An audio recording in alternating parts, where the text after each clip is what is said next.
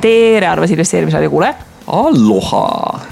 meil on saade numbriga kaheksakümmend seitse ja seekord tuleb töö kiire ja korralik. meil on kaks konkreetset uudist.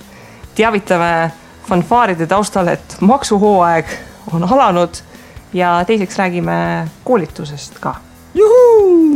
kumb siis on olulisem, kas investeerimisraadio koolitus või maksuteemad? Äh, ma arvan, et need on mõlemad võrdselt olulised. nii, nii, aga millest me ennem räägime?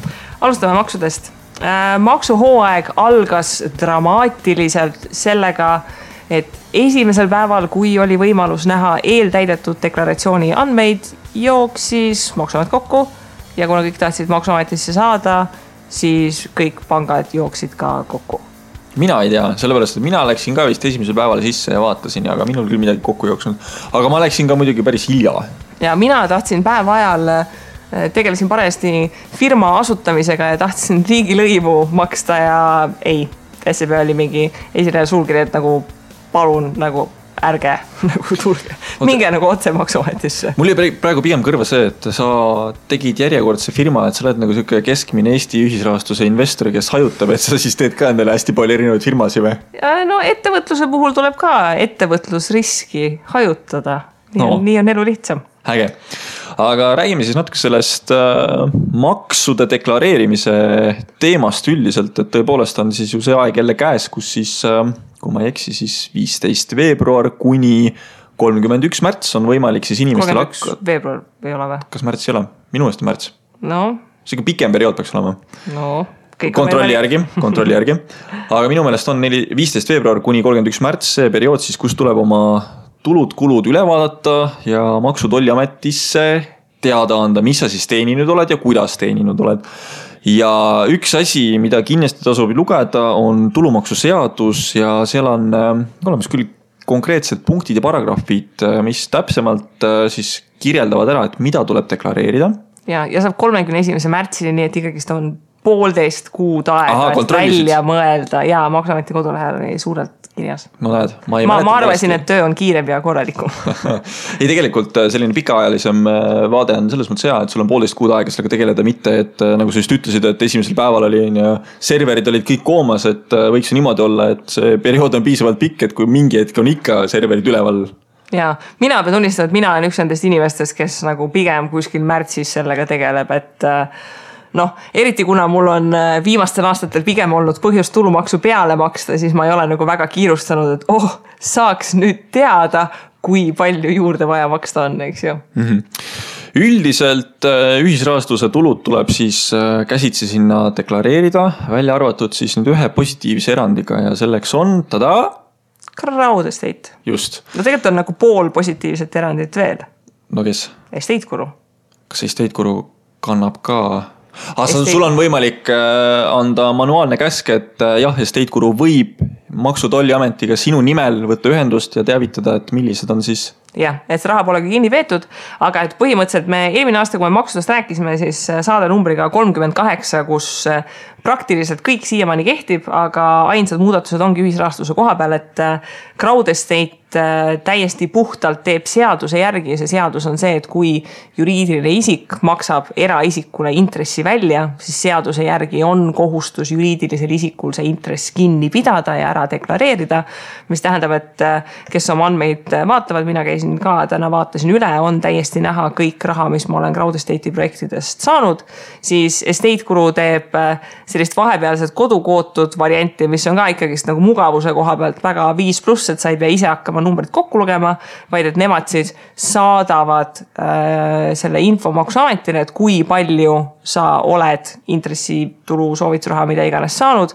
aga et see maksu maksmise rõõm on ikkagi sinupoolne Äh, pane siinkohal tähele seda, et äh, kui sa lähed nüüd oma maksudeklaratsiooni vaatama, siis äh, Crowd Estate'i puhul ei ole need kanded kirjutatud, et Crowd Estate OÜ on teinud mingisuguse kinnipidamise, vaid see on ikkagi see projekt, kuhu sina oled raha konkreetselt pannud, näiteks kui sul on Crowd Estate'i heinaprojektis mingisugused rahad sees olnud, siis tõenäoliselt see SPV, kas mm -hmm. võiski olla Crowd Estate HNA viis SPV mis on siis äh, need kanded teinud ja rahad kinni pidanud. ja et sa näed iga projekti kohta siis eraldi rida selles äh, tulumaksu koha peal.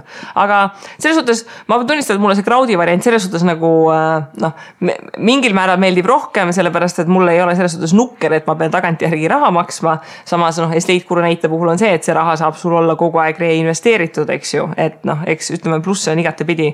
aga noh, et me õnneks lõpuks nagu hakkame võib-olla mingi standardi poole liikuma? ja crowd estate'i lähenemine on suhteliselt puhas, sellepärast et äh, crowd estate'i meeskond ise on kõikide nende SPV-de taga suuresti ja nendel on nagu lihtne hallata seda asja, aga kui ma nüüd ei eksi, siis estate gurus äh, ikkagi lõppkokkuvõttes see leping sõlmitakse mingisuguse juriidilise isiku ja siis selle investori vahel. Estate guru on lihtsalt üks platvorm seal vahepeal, mis tähendab siis seda, et tegelikult see juriidiline isik, kes on laenuvõtja, peaks tegema need käigud ära. Täna ta seda ei tee ja võib-olla Estate Guru saaks aidata selles perspektiivis, et äh, ta nagu tehnoloogiliselt aitab kinni pidada seda, et kui hakatakse väljamakseid tegema, et need on kohe kinni peetud, aga see eeldab siis seda, et ilmselt tuleks mingisugused lepingud üle vaadata, et kellel kui palju mingisuguseid volitusi on.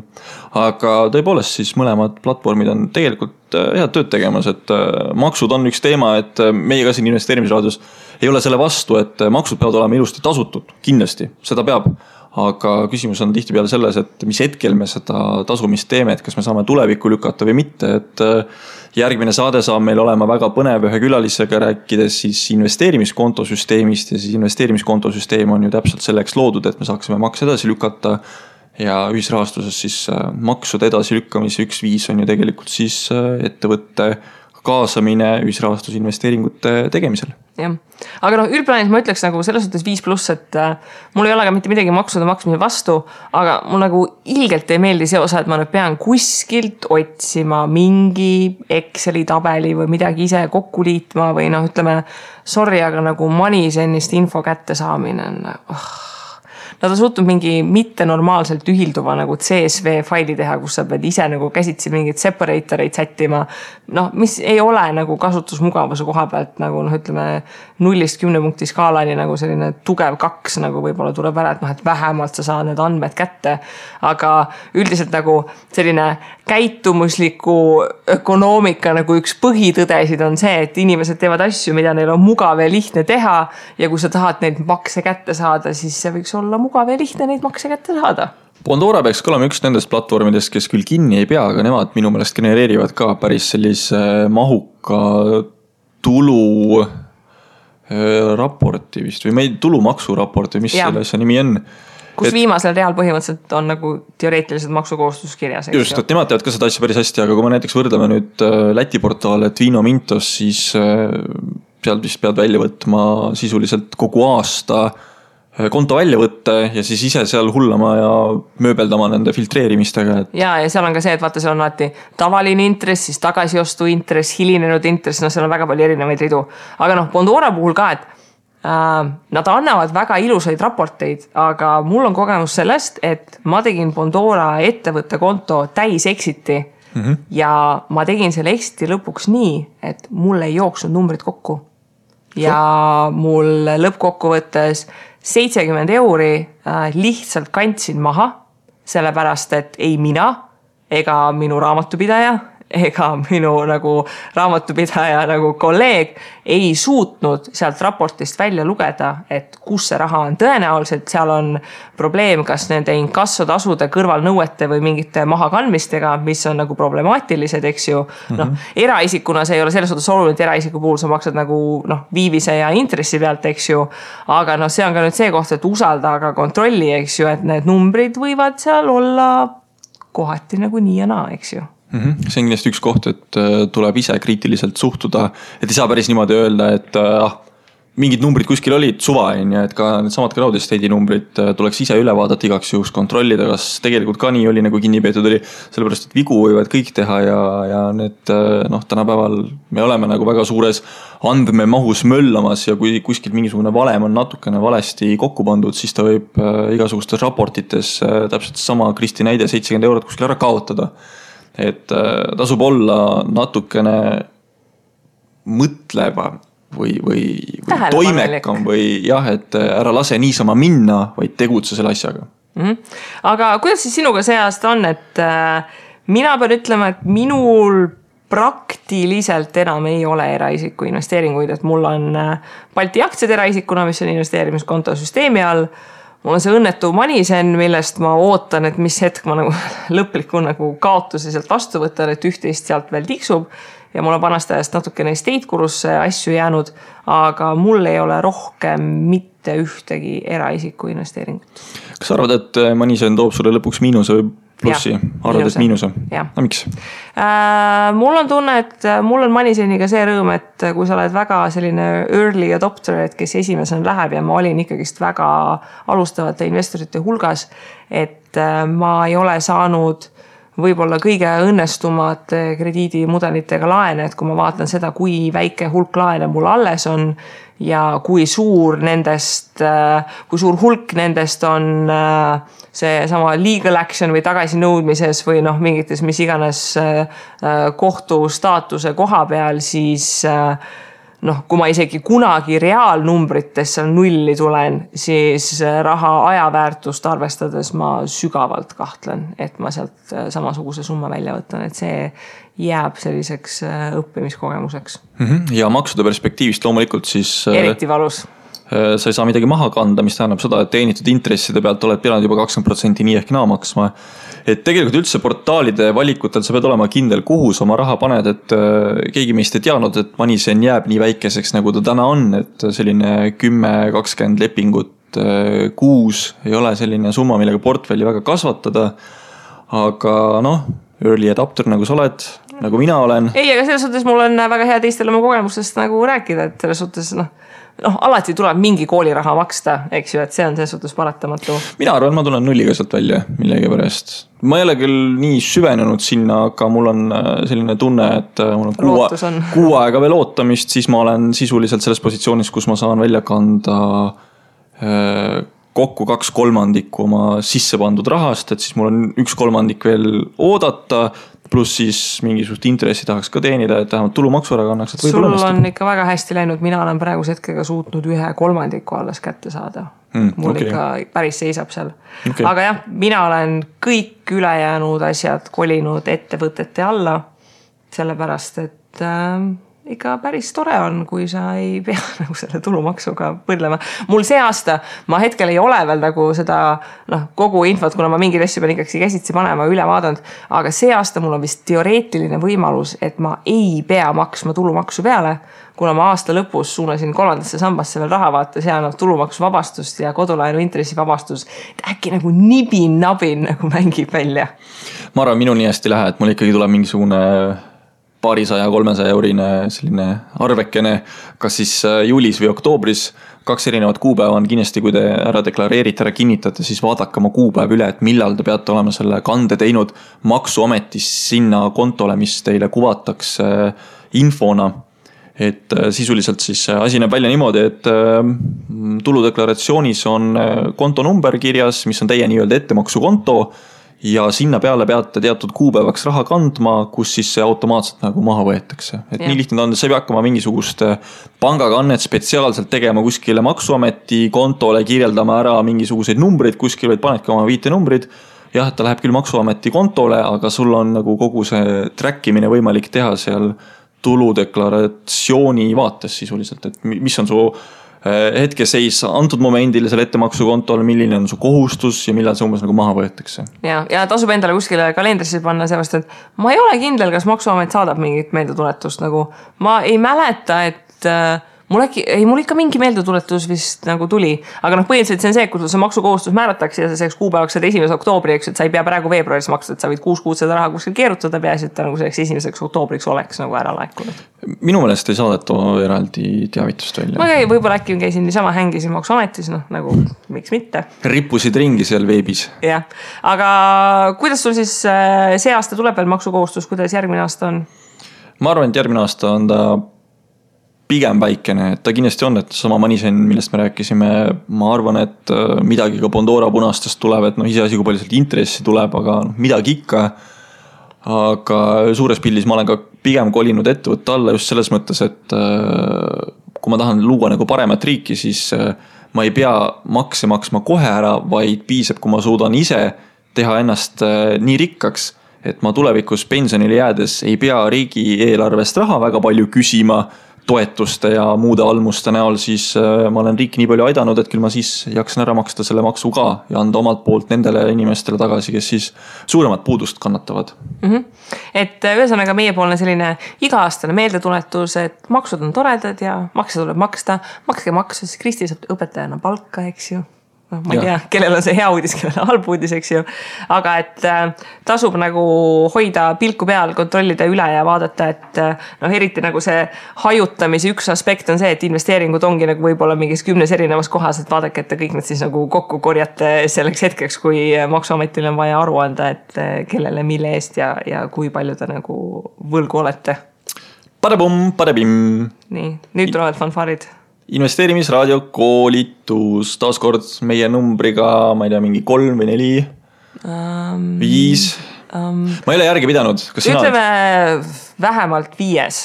vähemalt viies, et äh, meil tõepoolest läheb äh, see lugemine sassi, sest et me väga tihti neid koolitusi ei korralda ja kui me korraldame, siis nad müüakse nii kiiresti välja, et äh, seal ei ole nagu seda, et hakkaks tekkima see tunne, et, noh, et kas me siis suudame nüüd selle number, ma ei tea, viienda koolitusega kuidagimoodi hakkama saada, kas me suudame piletid ära müüa, kas me suudame, millise ruumid võtta, kõik, kõik see teema käib nagu selles mõttes kiiremini, et inimestel nagu huvi on.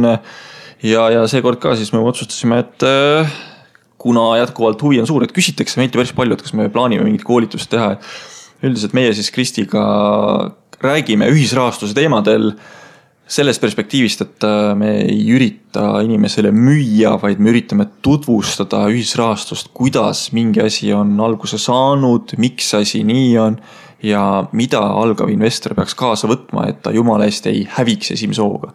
Jah, ja noh, selles suhtes me neid koolitusi teemegi niimoodi poole aasta tagant, siis on päris palju põnevat jõuab ühisrahastuses alati poole aastaga juhtuda, kasvõi see, et kui ma just vaatasin eelmise koolituse materjali, siis nagu minu portfell on nagu täiesti nagu sada kaheksakümmend kraadi nagu teises suunas ja ähm, see koolitus on selles suhtes ka tore koht, et kõik need asjad oma portfellide kohta, mida me raadios ei räägi, sest et siis nad oleksid igavesti lindis, siis koolitusel kohapeal olles võib igasuguseid põnevaid asju kuulata. seekord veel eriti, et ähm, võib-olla natukene näitame, kuidas meie portfellid on aja jooksul muutunud, mida me kasutame täna rohkem kui võib-olla kolm aastat tagasi, kui me noh, põhimõtteliselt alustasime ja, ja seda tasub nagu selles mõttes kuulama tulla, et kui sul on huvi, siis sa pead äh, enamasti vist küllaltki kähku registreerima, et Kristi on äh, väga mugava lahenduse välja töötanud meie investeerimisraadio.eu veebilehel, et Kristi äkki tutvustad natukene jaa, et äh, me oleme ka siin tehnoloogiliselt arenenud aastatega,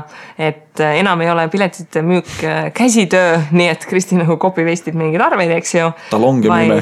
talonge müüme, vaid selleks, et koolitusele piletit osta, ongi tegelikult väga lihtne, et sa lähed investeerimisraadio.eu kodulehele, seal ongi selline nupukene nimega pood põhimõtteliselt, kust neid pileteid osta saab.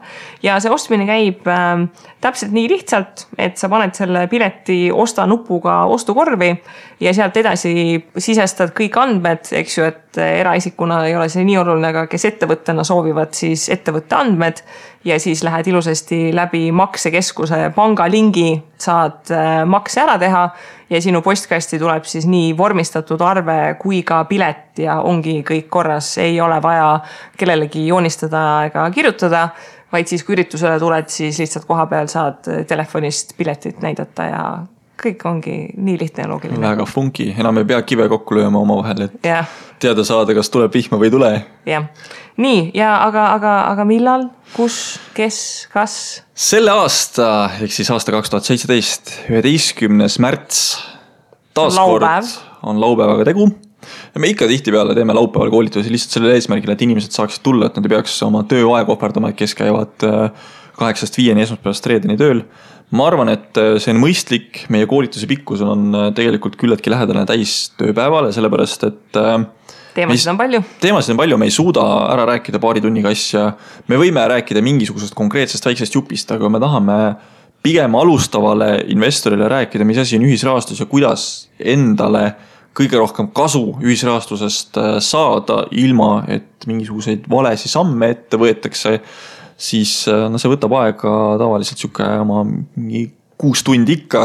ja sellest tulenevalt siis ongi koolitus selline kella kümnest kella neljani, peab olema ette valmistanud ennast, et ei saa päris kahe tunniga hakkama. jah, ja selles suhtes kogu täpsem info ongi kodulehel ja Facebookil ja, ja igal pool mujal olemas ja ja kes koolitusele tuleb ja kellel on häid mõtteid, millest kindlasti tahaks rääkida, siis kõik küsimused võib kaasa võtta, aga võib meile ka ette saata, et Äh, anname endast parima, et oleks kõige uuem, kõige värskem ja kõige ägedam info ja kuna me ise ei ole mitte ühegi ühisrahastusportaaliga seotud, siis me saame täitsa ausalt öelda, nii nagu on. jaa, aga noh, tuleb seda siiski öelda, et me oleme pigem ühisrahastuse fännid, sellepärast et äh, see viis, kuidas inimesed saavad täna investeerida, on märkimisväärselt erinev, kui kümme aastat seda tagasi seda teha sai kus oli põhimõtteliselt ainult pangahoius äh, sarnane alternatiiv. et mis, äh, kui sa andsid raha hoiusele, siis mis teisel pool ust toimus, seda sa ei teadnud, täna oled sa ise sellises positsioonis, kus uks on sisuliselt läbipaistev, sa näed, mis teisel pool toimub ja sul on võimalik potentsiaalselt rohkem teenida, aga nagu ikka klaaside ja läbipaistvate ustega tegu, siis igal pool võivad olla klaasikillud, kui uksi valesti kasutada. See oli mingi selline metafoor lihtsalt. No.. ühesõnaga, me lubame, et koolitusel klaasikilde ei ole, vaid oleme meie kahekesi laivis ja kõik meie teadmised ja kogemused ja oskused on teie kasutada, nii et äh, me investeerimisraadio tiim soovitab, tulge investeerimisraadio koolitusele. investeerimisraadio.eu kaldkriips pood. jah täpselt nii. ja siis osade raadiokuulajatega juba märtsis näeme ja, ja tahaks veel öelda seda, et investeerimisraadio ootab alati teie kirju. me tahaksime teha varsti jälle saate, kus me vastame teie küsimustele. vahest tulevad päris huvitavad küsimused, et äh, me siin eelnevates saadetes oleme vastanud äh, suurema summa investeerimise küsimuse kohta, et see oli, pani ennastki mõtlema, et kuidas täpsemalt äh, oleks summat äh, mõistlik investeerida ja jutt käis siis viiekümnest, kuuekümnest tuhandest kroonist, kui nagu pärandusena out of blue kuskilt tuleb. Äh, sarnaseid küsimusi ja ka Võiks muudel, muudel teemadel ootame kindlasti veel, meil on olemas info, et investeerimisraadio.eu emaili aadress või meil on olemas ka Google Form, et kui sa tahad olla natukene anonüümsem ja mitte anda teada, kes sina seal teisel pool oled, siis ka selle lingi kaudu, mis on samamoodi kättesaadav meie kodulehelt kontakti vormi alt, siis sinna võib ka küsimusi jätta mm. -hmm.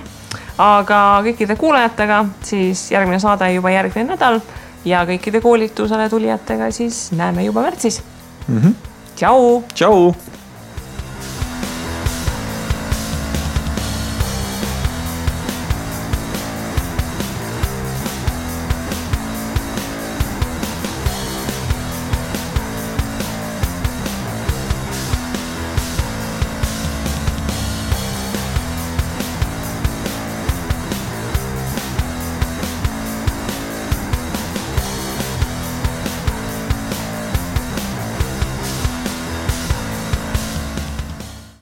Investeerimisraadios kuuldud tuleb käsitleda kui meelelahutusväärtusega informatsiooni. me ei jaga investeerimisega maksunõu ning kuigi püüame edasi anda võimalikult täpset teavet, siis igasugune investeerimisrisk jääb investori enda kanda. ükski investeerimisraadios nimetatud tehing ei kätke endast soovitust antud vara osta või müüa